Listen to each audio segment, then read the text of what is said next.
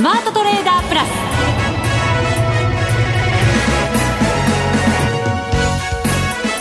全国のリスナーの皆さんこんにちは。内田まさです。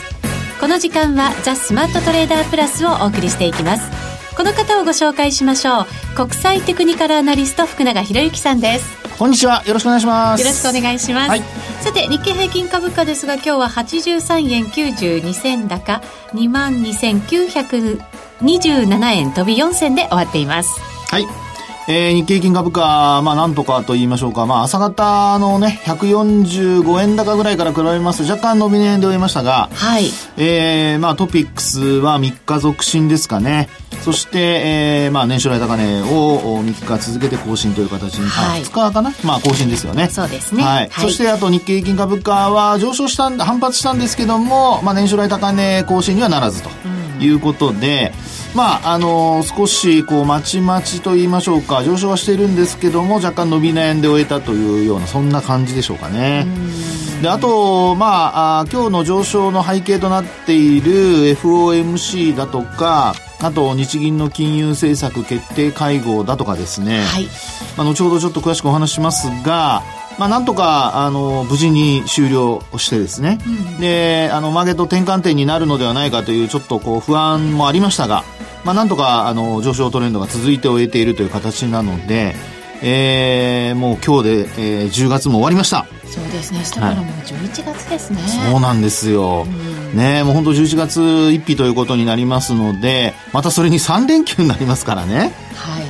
秋は多いですね。本当ね、もう、あのなんか法律が変わってから もう本当月曜日にね、祝日っていうふうにつけるようになってからもうなんか連休が多くて、はい、ありがたいやら、仕事忙しい人はもう幸せが来るとか言ってる人もいるかもしれませんし。そうですね。でも、ね、春ぐらいの連休明けはちょっと怖い時もありましたけれど、はい、この秋に関しては、ね、連休が邪魔になってるなって感じはね、ないのかもしれませんけれども、まあ、本当そうですよね。あのー、まあ、令和というね、言語が変わってから、はい、あの、今の内田さんの話のように、まあ、連休がそれほど、こう、まあ、えー、悪い結果につながっていないというのは、まあ、少し、あの、明るい話ですよね。そうですね。はい、外部環境がだから随分変わってきてるのかな。という。うん、まあ、ね、本当に変わってるのかと言われると困りますが いろいろ織り込んだのかなという感じはね、はい、ありますよね。ね。はい、はい、この後どんなふうに動いていくのか、はい、いろんな解説いただきながらその後でも分析していこうと思います。よろしくお願いします。はい、よろしくお願いします。さあ、それでは番組進めていきましょう。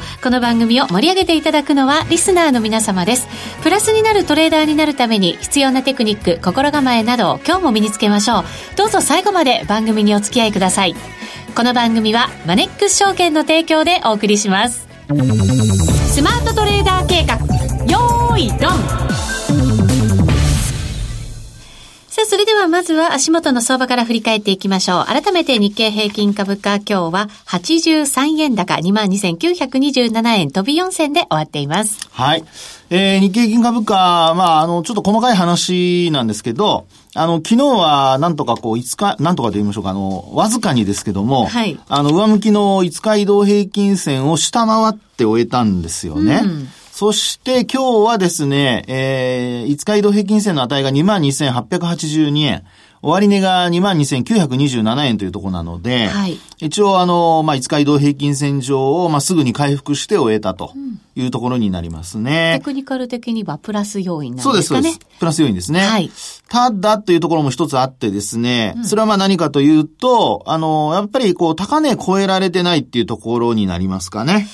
まあ、そうですね。ええー、あの、昨日の反落で、ええー、まあ、水準が実は、こう、安値を更新しているという流れになってるわけですよね。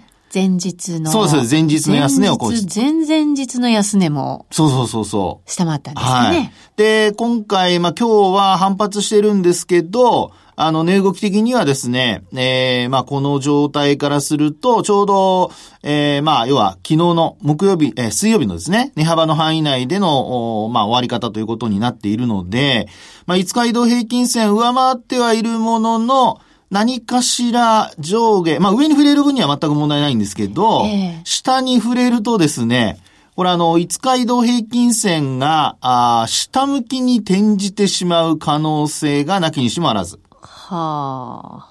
はあ、そんな。いや、これがですね、結構あの、じわじわ上がってくる時の、うん、あの、ちょっと、まあ、ポイントなんですけど、じわじわ上がっていく時って少しずつ上がっていくので、えー、まあそういう意味では、あの、その、じわじわ上がる過程の中で、まず高値を切り上げて、安値は切り下がらない。うん、ですから、あの、上上というふうに上がっていくのが、まあ、じわじわ上がっていくときの特徴ではあるんですよね。はい。値幅が大きくなくても、まあ、その分毎日毎日更新していくので、ですから、あの、まあ、7連投していた時の日経平均年初来高値7日連続で年初来高値更新したじゃないですか。はい。で、あと過去、まあ、16連投というのもありましたし、えー、そういう連投の期間っていうのはですね、あの、値幅は小さいものの、えー、前日の高値は上回り、なおかつ安値は割らない。そういう値動きがずっと続くっていうパターンなんですよね。うん、で、あの、まあ、ここに来てですね、2日間、高値超えられてないと。はい。で、あと、あの、5日移動平均線上向きではあるんですけど、まあ、5日前の値というのが、22,799円。終値がですよ。はい。ですから、まあ明日ね、あの、大きく値下がりしなければもちろん問題ないんですけど、あの、5日前の値と当日の値が入れ替わることになりますので、やっぱり高値を更新していかないと、あの、じわじわとですね、5日移動平均線のその上昇角度が緩やかになって、で、角度が緩やかになって、もし何かあって下に行くと、まあ下向きになっちゃうと。いうですね、まあ、そういう、あの、危険が、まあ、あるにはあるということなんですよ。でもですよ、ここまで7連投もあって、はい、その前からもね、上がってきていて、はい、結構上がってきましたよ。そうです。まあ、そんなに毎日高値更新できないですからっていうね、ところまで来てるのかななんて思って見てるんですけどあもちろんそうですよね。はい。あのー、実際にですね、えー、一服している、ね、した後に、また、あの、上昇トレンドを回復するっていう流れはもちろんあるわけですから。必要なね、一服みたいなものもあるじゃないですか。ありますよね。はい。なので、まあ、そういう、まあ、局面であれば、問題ないとは思うんですけど、あの、まあ、今お話してますように、じわじわ上がって、で、連投で途切れるっていうパターンは、あの、どちらかというとですね、息切れしやすいパターンではあります。で、内田さんの話にあったように、あの、連投で、で、一服っていうパターンは、連投の期間中、例えばズドーンって上がってですね、値幅を伴って上がった後にちょっと一服するっていうパターンはあるんですよ。うん、なるほど。はい。ちょっとあの、スピード上げすぎてですね。はい。そこでちょっと一服っていうことはあるんですけど、じわじわ上がっていく中で、まだ今日はあの問題ないんですよ。問題ないんですけど、まあ、ここで伸び悩んだり、あるいは5日線下回ってきたりっていう話になると、やっぱりあの、まあ、2万3000円をね、一旦、あの、まあ、タッチする場面ありましたから、まあ、そうなると、2万3000円台を意識した、まあ、やっぱり利益確定売りっていうんですかね。そういうことも、まあ、出てきてもおかしくないのかなという感じはいたしますけどね。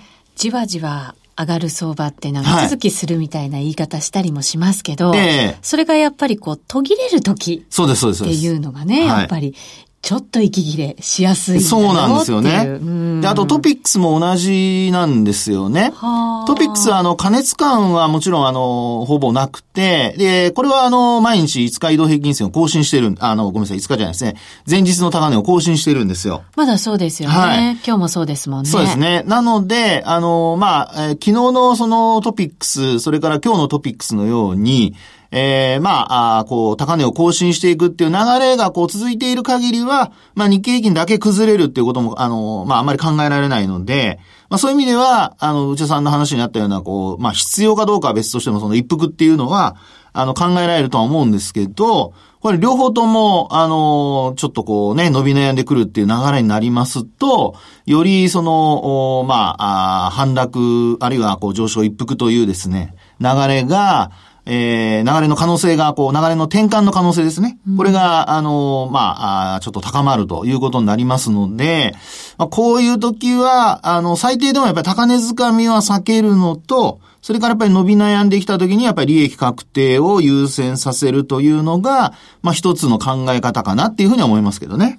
はい。こういう時の息切れの仕方というか、はい、その一服の仕方って何か特徴があったりするんですか、ええー、とですね、その特徴としては、やっぱり一番重要なことは、あの、安値を更新するっていうパターンでしょうね。前日の安値を。はい。うん、はい。なので、ええー、まあ、今日で見るとですよ、日経平均の今日の安値はというと、えー、っと、2万、えー、2875円。はい。ですから2万2875円を割り込むようなことになってくると、終値でですよ。終値で割り込むようなことになってくると、ちょっとこう連続して割り込んでくるっていう流れになるので、これあの考えてみるとほら、損益状況がやっぱ悪化してくるわけですよね。はい。あの、特に ETF なんかで売買してる人にとってはもう如実にその損益が悪化するっていうのはわかりますので、まあ、そうなってくると、まあ、やっぱり利益確定売りというのがですね、ええー、まあ、こう、優勢になってくる可能性があると。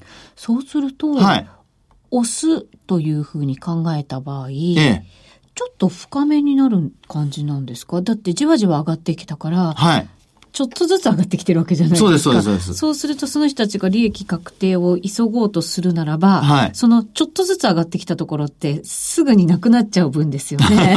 そうすると、あまり猶予がないっていうかね。だから、そうすると急ごうと思えば急ごうと思うほど、はい、ちょっと押しが深くなるのかなそうです、そうです。ですから、あの、それが、まあ、今のところはまだ、あの、はっきりしないわけですけどね。はい。で、目安としてよく言われるのが、まあ、例えばですけども、9月の高値つけた後の反落場面。うん、まあ、ここでも連投が続きましたけども、まあ、この時は25日からやっぱり75日、あるいは2、えっ、と、200日はい。というところが、一つ下げの目処になってるわけですよね。そうですね。はい。なので、今回もですね、一応まあ、25日移動平均線と帰りがまあ、これ3%以上今出てますので。結構ね、ありますもんね。そうなんですよね。で、まあ通常は5%超えるとってよく言われるんですけど、まあその前にやっぱり連投だとかの、まあ影響だとか、それからあといろんなイベントを通過してきて、で、なおかつあの、えー、例えば昨日ですと、トピックスの不動株比率の入れ替えに伴う、はい。えー、大きな売買がこう起こったりだとか。商いがね、膨らみましたもんね。そうですよね。そして今日も比較的その高水準の商いを続けていると。あ、本当だ。月末でね、えー、2兆7000億円できてますからね。そうですね。えー、で、売買高でも1兆4000、あ、ごめんなさい、14億株。はい。ということなので、まあ、これも相当な高水準、月末の水準ということになりますから、うん、あの、11月1日、こう、月替わりになって、ええー、まあ、アノマリー的にはこう外国人が買い越すきとかってよく言われるんですけども、はい、まあ、その流れが継続するかどうか、まあ、それがちょっと注目ポイントになるのではないかなというところでしょうね。うん、はい。はい。で、あともう一つですね。もう一つ、はい。実はちょっとあの気になることがありまして、いや、これは老婆心です。いや、なんかね、何か今日、奥歯に何か詰まったような 話し方するなと。本当に詰まってたらちょっと大変ですけどね。そうですよ。何か気になってることがあるのかなと思ってたんですよ。そうなんですよね。別にあの、うん、テクニカル的に気になるっていうことで言うと、まあ、いつもお話してますように、モメンタムがちょっと下がってるとか、うん、逆光現象が発生してるとかっていう、そういうのはあるんですけど、はい、あのー、米中のですね、貿易協議、あの、エイペック、チリでね、開催してそこで、あの、調印するって言ってたじゃないですか。ええー、あの、皆さんそこを、あの、ご覧になってるかどうかわからないんですけど。いや、これ結構マーケットで気にされるかと思いきや、マーケットだけ見てると全然気にしてないように見える。ね、なんでなんですかね。ですからね、これがね、えー、あの、月末のその特殊要因なのかどうかなんですよ。はい。えー、基本的にですね、その10月、11月のその中旬、まあ、エイペックでですね、米中の首脳がまあ出席するわけですよ。はい。そこで、えー、調印すると言っていたにもかかわらず、合意のね、文書がね。文書ができて、えー、それを待ち構えてるわけですよ、我々は。で、そうした中でですよ、あの、先日は、えー、なんか中国側がですね、ちょっとあの、農産物の、あの、買い取りのね、えー、金額だとか確約するのをちょっと拒んでるとか、うんちょっとそういう話が出てきて、で、なおかつチリでそのエイペック開催できないと。そうなんですよね。これちょっと影響ありそうな気がしちゃうんですけど、ね。で、どうするんだろうとかですね。そうですよね。すぐ簡単にこれ場所変えてじゃあやりましょうってわけにはなかなかいかないですよね。やっぱりそういう。ね。ねとなると、やっぱりどこかで、まあ、そのあたりの、まあ、あこう、なんでしょうかね、フォローしたその政策、政策というか日程ですよね。まあ、そのあたりがやっぱり近々出てこないと、これ、やっぱり何かしらの、やっぱり不透明要因になってくるので、そうですね。ええー、それだったら、あの、でもね、あの、大統領の、はい、皆さん予定開けてるんでしょうか あそこでね。二国間でああってもいいと思うんですけどね。ねそんな簡単にはいかないんでしょうね。まあね、ですからそういうことも考えると、あの、少しその辺のですね、調印って本当にどうなるんだろうっていうのと、えー、これでまあ中国がですね、時間稼ぎできるわと思ったら、また長引いたりとかですね、あるいはアメリカ側もね、せっかくこう、あの、こっちにやってくると思いきや、なんか、やってくる理由がなくなったみたいな。はい。なんだろうみたいなことなんですよね。そうなんですよね。えー、ですから、今日は、あの、内田さんの話になったように、マーケットは全然、あの、まあ、お構いなしなんですが、うん、さて今後、この影響がどう出てくるのか。はい。その辺が、まあ、少し気になるところなので、まあ、米中の貿易協議に関しては、あの、楽観視する、まあ、ムードだとか、あるいは報道が多いんですけど、やはりそのあたりちょっとね、注意した方がいいかなというふうに思いますけどね。ちょっとね、雲行き怪しくなるとね、またいろんなに悪いニュースが出てきたりするんですよね。そうなんですよね。ね本当にね、いいニュースは続くし、悪いニュースは続くしということなので、ちょっと気をつけたいところでありますよね。そうですね。はい。老婆心ながら。本当老婆心でした。失礼しました。はい。ここまではスマートトレーダー計画、用意ドンでした。日本株投資をお楽しみの皆様。今注目のアメリカへ投資してみませんか？米国株に興味はあるけれど、なんだか難しそうだなと思っている方。実はそうではありません。米国株は1株から購入可能。株価は100米ドル以下のものもあり、1万円程度の投資で、あなたもアメリカ企業の株主になれます。少ない金額から投資でき、始めやすいのが米国株の特徴なんです。多くの企業では、配当は3ヶ月ごとに支払われるので、配当金をもらえる楽しみもあります。日本でもサービス展開するアメリカ企業は多く、日本人にも身近になっていることで、米国株投資を始める方が増えています。マネックス証券の米国株取引手数料は、税抜き0.45%で、最低取引手数料は無料。買い付け時の為替手数料も来年1月7日まで無料です。特定口座にも対応しており、3000銘柄以上の取扱銘柄をスマートフォンアプリでも取引が可能です。さらに、マネックス証券では、取引手数料を最大3万円までキャッシュバックする、米国株取引デビュー応援を実施中。マネックス証券なら、取引手数料実質0円で、米国株投資を始められます。米国株なら、マネックス証券。今すぐ、マネックス証券、米国株で検索。米国株式及び米国 ETF、リート、予託証券、受益証券発行信託の受益証券などの売買では、株価などの価格の変動、外国為替相場の変動など、または発行者などの信用状況の悪化などにより、元本損失が生じることがあります。お取引の際は必ず、契約締結前交付書面を十分にお読みください。マネックス証券株式会社金融商品取引業者、関東財務局長、金商第165号。ザ・スマートトレーダープラス。今週のハイライト。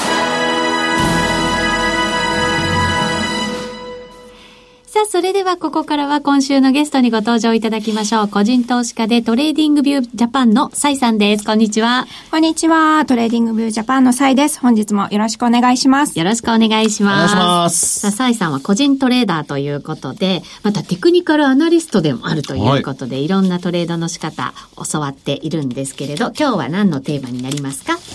今日は実践しやすいローソク足の形状分析の定積パターンということで、うん、フォーメーション分析をお話ししたいと思います。フォーメーション分析っていうとね、いろいろありますけど、はい、やっぱりトレーダーの皆さん、多くの方が気にされている。そうです。ね、分析の手法の一つですよね。はい、ね気づくか気づかないかって人によって違うんですよ。そうなんですよ。これね、後から言われるとねっていうのがあってですね、あの、やっぱ発見するための、やっぱりあの、いろいろなんていうんでしょう、あの、見方？はい。それを今日はね、しっかりとあの、身につけていただくといいと思うんですけどね。そうですね。しかも私なんかやっぱり長くても日足で見てることが多いんですけど、福さんなんかは週足も月足でも見てもちろんもちろん。週足で見るとこうだよって、そうだったのかってね。前回ね、終わってからね、そんな話もしましたね。そうなんですよね。はい、さて、ソイさんはどんなフォーメーション分析に注目してるんですか？